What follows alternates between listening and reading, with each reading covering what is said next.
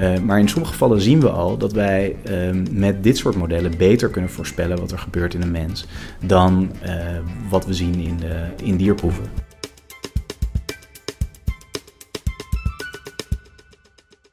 Wat als we medicijnen zouden kunnen testen op kleine chips in plaats van op proefdieren? Berend van Meer werkt aan zogeheten organs on chips en vertelt over de werking van deze kleine wonderplaatjes.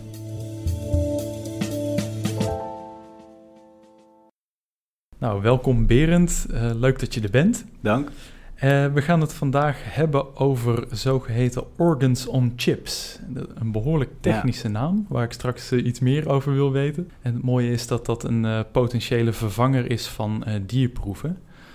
Um, maar allereerst zou ik natuurlijk eens willen weten... waarom gebruiken we in Nederland überhaupt nog dieren voor, voor dierproeven? Ja, dat, dat is een goede vraag. uiteindelijk zijn dierproeven nog steeds onmisbaar in, in het uh, huidige onderzoek. En dat is zowel voor het bestuderen van ziektes als voor het testen van nieuwe medicijnen. Um, en het begrijpen of een medicijn veilig is om toe te kunnen dienen aan mensen. Dus um, ja, je wil natuurlijk niet meteen op mensen gaan testen, dat is, uh, dat is logisch. Maar ja, er is natuurlijk ook wel een ontzettend grote wens om van die dierproeven af te komen. Dus uh, ja, daar zijn wij dan uh, een beetje mee bezig. En uh, nou, die organs on chips waar we het over hadden, die zijn dus een potentiële uh, vervanger voor deze dierproeven. Zou je allereerst eens kunnen vertellen wat zo'n organ on a chip uh, precies is? Een, een organ on chip is eigenlijk een um, stukje orgaan wat we maken buiten het lichaam. En dat is heel erg het organ gedeelte. Dus we gebruiken echt menselijk weefsel om een stukje uh, uh, orgaan na te maken. Maar die, in plaats van dat we die in een normaal petrischaaltje zetten. Uh, ja, zo'n petrischaaltje is hard en daar zit een beetje vloeistof in. Maar dat lijkt helemaal niet in, op de omgeving van een mens. Dus daarom proberen we op een chip de omgeving van de cellen na te maken. die ze eigenlijk gewend zijn in het menselijk lichaam. Een bekend voorbeeld hiervan is, is long op chip, waarbij, we, uh, of waarbij onderzoekers uh, uh, dezelfde omgeving hebben nagemaakt van een long. En dat wil zeggen dat ze een weefsel hebben gecreëerd of een substraat, een, omgeving hebben gecreëerd waar die cellen op kunnen groeien, die ook oprekt en weer inkrimpt, net als de longen in het lichaam. Dan moet ik het dan echt zo voor me zien dat er op, op een chip echt een long zit, alleen dan miniatuur? Ja, de, de, de vorm is natuurlijk heel anders. Dus we proberen maar een heel klein stukje uh, na te maken. Dus je moet echt onder de microscoop kijken. Het zijn hele kleine, kleine dingetjes.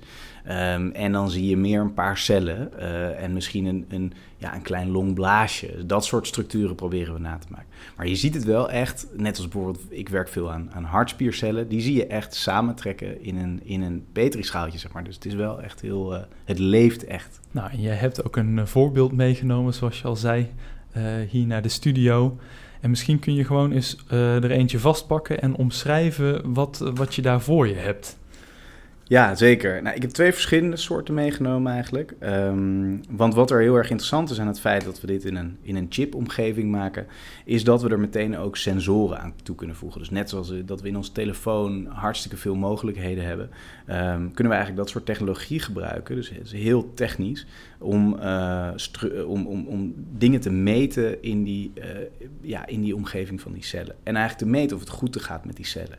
En als we dan een medicijn toevoegen, daar zullen we later nog wel eventjes over hebben, um, uh, om te kijken wat een of een medicijn een bepaalde werking heeft, dan kan je met die sensoren meteen uitlezen of het goed gaat met die cellen of dat het slechter gaat met die cellen. Nou, en hier heb ik dus een, een chipje met van die sensoren. Dus dit is een, een heel klein chipje. Nou, ik hou het tussen mijn duim en mijn wijsvinger. En uh, het is eenzelfde soort chipje als je zou verwachten dat in je telefoon ziet, zit. Zo ziet het er ook uit. Uh, je ziet ook wat uh, elektrische draadjes op die chip. En daar zitten echt sensoren in. Een soort micro SD-kaart, ziet er, zo ziet het er ongeveer uit. Ja, precies. Dat is ook echt het formaat. En wat we ook zien, maar wat er dus heel bijzonder aan is, of heel, ja, wat je nooit op een micro SD-kaart zou, zou zien, zijn dat er ook materialen op zitten die heel zacht zijn. En dat is echt om de zachtheid van het menselijk lichaam, van het weefsel in het lichaam na te bootsen.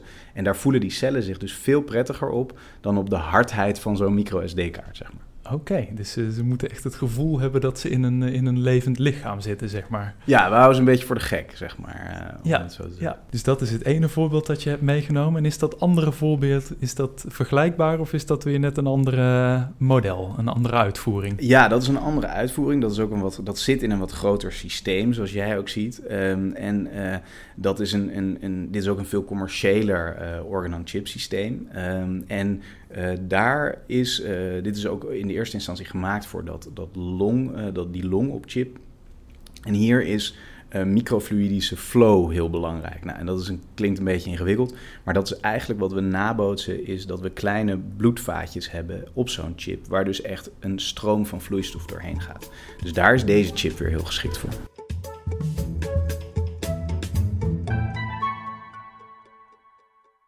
Nou, en jij bent natuurlijk, ja, jij werkt aan, aan dit onderwerp, aan organs on chips.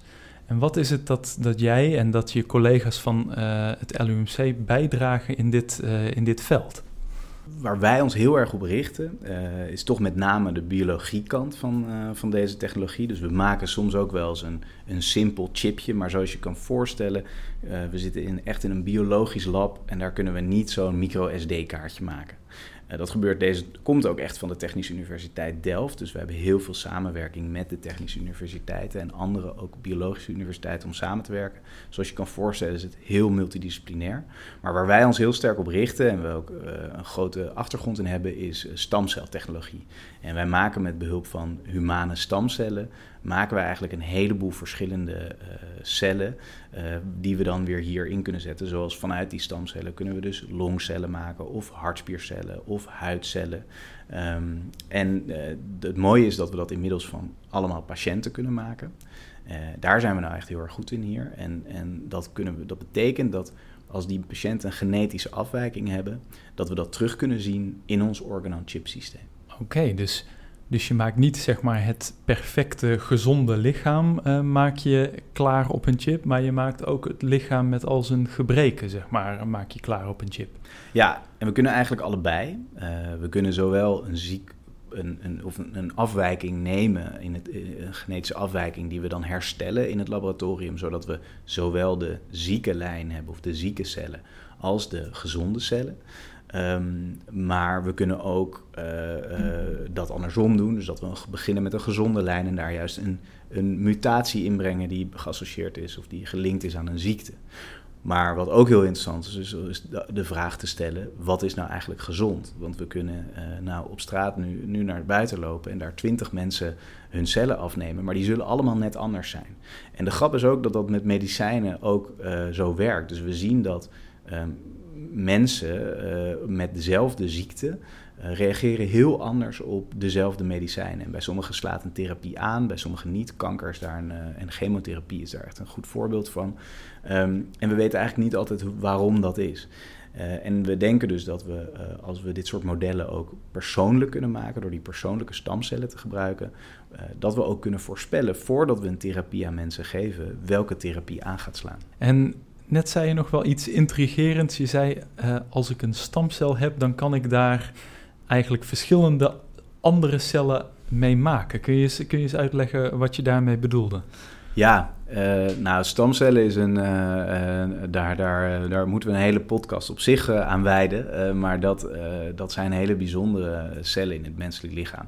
De, de meeste cellen uit ons lichaam, die. die ehm, zijn gemaakt voor een heel specifiek doel. Dus uh, onze huidcellen, die, die, dat zijn huidcellen en die hebben bepaalde eigenschappen.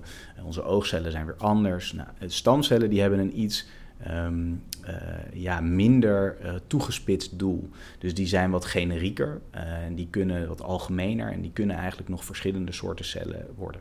Waar wij vaak mee werken zijn pluripotente stamcellen. Nou, dat is een heel chic woord voor eigenlijk wat betekent cellen die nog alles kunnen worden. En normaal gesproken hebben we die cellen alleen maar als we een embryo zijn. Nou, dat is logisch dat een embryo cellen heeft die nog alles kunnen worden natuurlijk.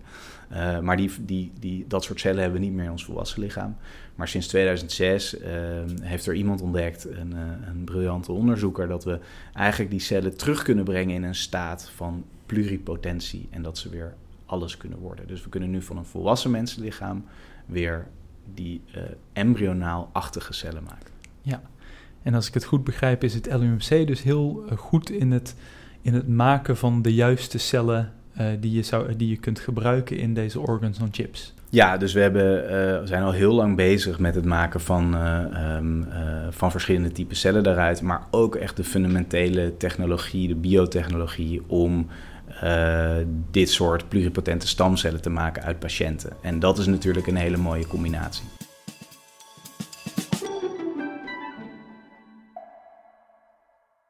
We begonnen dit gesprek eigenlijk met, uh, met proefdieren natuurlijk. Hè, en dierproeven die op dit moment helaas nog steeds uh, nodig zijn, onder andere voor uh, medicijnonderzoek. En dan is natuurlijk nu mijn vraag van hoe, hoe kan deze mooie revolutie van organs on chips, hoe kan die wellicht in de toekomst ja, het aantal dierproeven verminderen? Ja, nou dat is een, dat is een hele goede vraag. En, en, en ja, ik zou willen zeggen, er zijn er zijn twee redenen waarom we proefdieren willen verminderen, of misschien drie.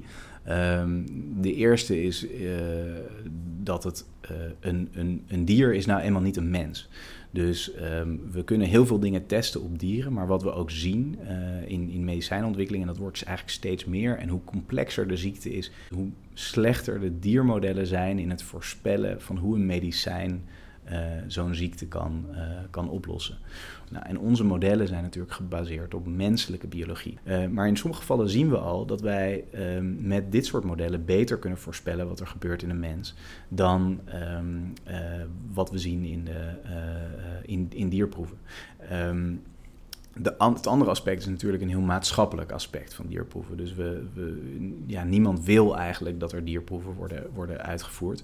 Nou, en dat is natuurlijk ook prachtig dat je dat meteen oplost met deze technologie. Want je hebt um, die stamcellen, zoals ik al zei, die, die delen oneindig. Dus je hebt maar één keer een stamcel nodig en die kan je heel lang gebruiken. Dus uh, ja, je hoeft helemaal niks meer op te offeren. En dat is natuurlijk een mooi uh, toekomstbeeld je sluit af met toekomstbeeld. En dat, dat is natuurlijk waar ik nog benieuwd naar ben: van hoe ver zijn we nou? Hè? Hoe, lang, hoe lang gaat het duren voordat uh, ja, deze organs on chips uh, gemeengoed zijn en, en die proeven langzaam uh, maar zeker uitgefaseerd kunnen worden?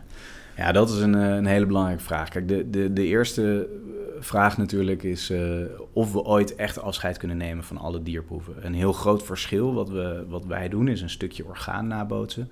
Terwijl een proefdier is een heel organisme. Uh, daar, is de, ja, de, daar zitten zulke complexe uh, communicatie tussen verschillende organen en, en een immuunsysteem en allerlei dat soort zaken die we op dit moment nou nog niet kunnen dromen eigenlijk dat we het na kunnen maken in een bakje. Dus ik, dus ik denk dat dat een belangrijke eerste vraag is. Maar waar we, waar we wel naartoe willen is dat we op een korte termijn, en ik zie daar ook wel, uh, daar, daar, daar maken we ook wel echt stappen in. Um, uh, dat we een aantal proefdieren misschien kunnen vervangen. En met name als het gaat om toxicologie, waarbij het dus belangrijk is, ja, is een medicijn veilig? Dus niet per se werkt het voor een bepaalde toepassing, maar uh, is het veilig? Zijn we al echt aan het praten met bepaalde modellen die we hier in het LUMC hebben ontwikkeld, met de regulatoire instanties, zoals dat met een prachtig woord heet, om te kijken, ja, kunnen we nou eigenlijk al één van die dierproeven die er nu is, kunnen we die al vervangen met zo'n model? En dan, dan zijn we nog helemaal nergens, dat is maar een heel klein stapje, maar dat is wel uh, waar we al mee bezig zijn. En ik kan me voorstellen dat dat uh, voor die regelgevende instanties, of die instanties die de, die de regels in ieder geval moeten bepalen, dat dat, dat, dat best wel spannend is, of niet? Omdat dat je dan voor het eerst, in, misschien voor het eerst in de Nederlandse geschiedenis, een, een bepaald medicijn niet meer volledig op dierproeven test. Ja, aan de ene kant is dat zeker waar. Um, aan de andere kant is dat denk ik ook wel iets waar al die uh, uh, instanties heel sterk mee bezig zijn. Er is een duidelijke maatschappelijke wens om daar vanaf te stappen. Um, en er zijn natuurlijk op zich ook wel voorbeelden bekend waar we dat hebben kunnen doen in het verleden. Dus het is wel, uh, het is niet iets wat onhaalbaar is of ja, een ondoordringbare muur. maar er is zoveel historische data um, die we hebben van proefdieren dat het heel moeilijk is om uh, um, ja, een nieuw model te kiezen. Want er is gewoon een, een, een, een gouden standaard. En uh, ja, probeer die maar eens, uh, probeer het maar eens beter te doen dan de gouden standaard. Je hebt het fantastisch uitgelegd, maar ik heb nog één laatste vraag. Wat zijn nou de, de open eindjes, zeg maar, hè? In, in dit onderzoek naar organs on chips? Wat, wat weten we nog niet, maar zouden we wel heel graag willen weten? Ja, heel veel.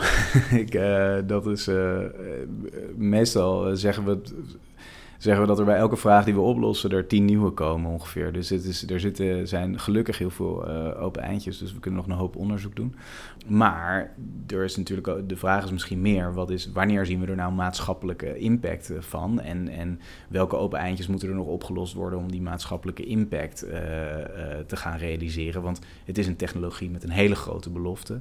Um, er is zelfs gespeculeerd dat het wel tot een kwart van de uh, kosten van medicijnontwikkeling kan verlagen. En dat is ook iets wat we nou, als een heel groot maatschappelijk probleem zien.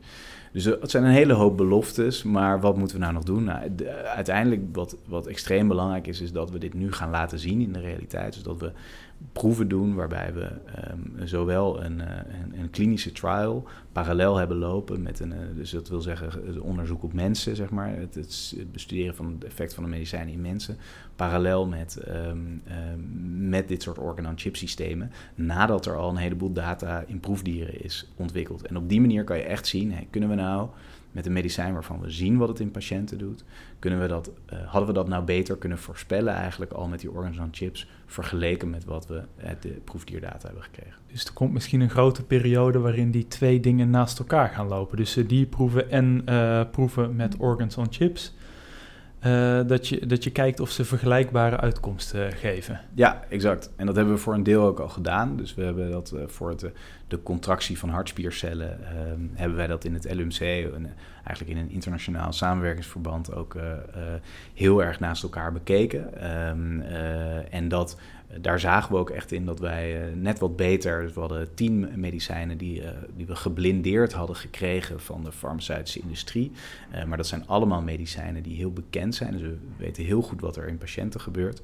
En die hebben we eigenlijk één voor één getest, zonder dat wij wisten wat wat was, op onze modellen en andere mensen op hun diermodellen. en daar zagen we uiteindelijk dat zij ongeveer 70% goed hadden voorspeld.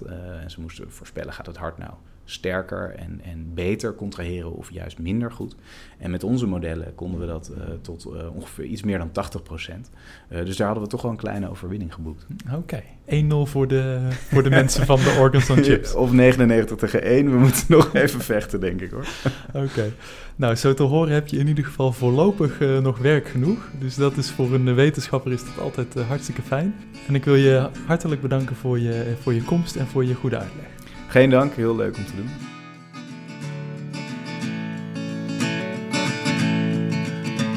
Well, I look at things from a certain perspective.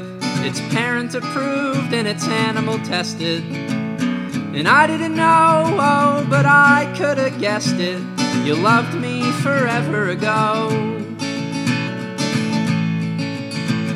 But I should have known you'd have gone to bed early. And I should have known you would wake and disturb me. And I should have known, no, but you should have heard me, remembering everything you did. So I said, well, this is the day, the day that I'm gonna go back to you. And I said, well, this is the day, the day that I'm gonna go home. And I said, Well, this is the day, the day I'll return to my own true form. And I said, Well, this is the day, but so is all of last month.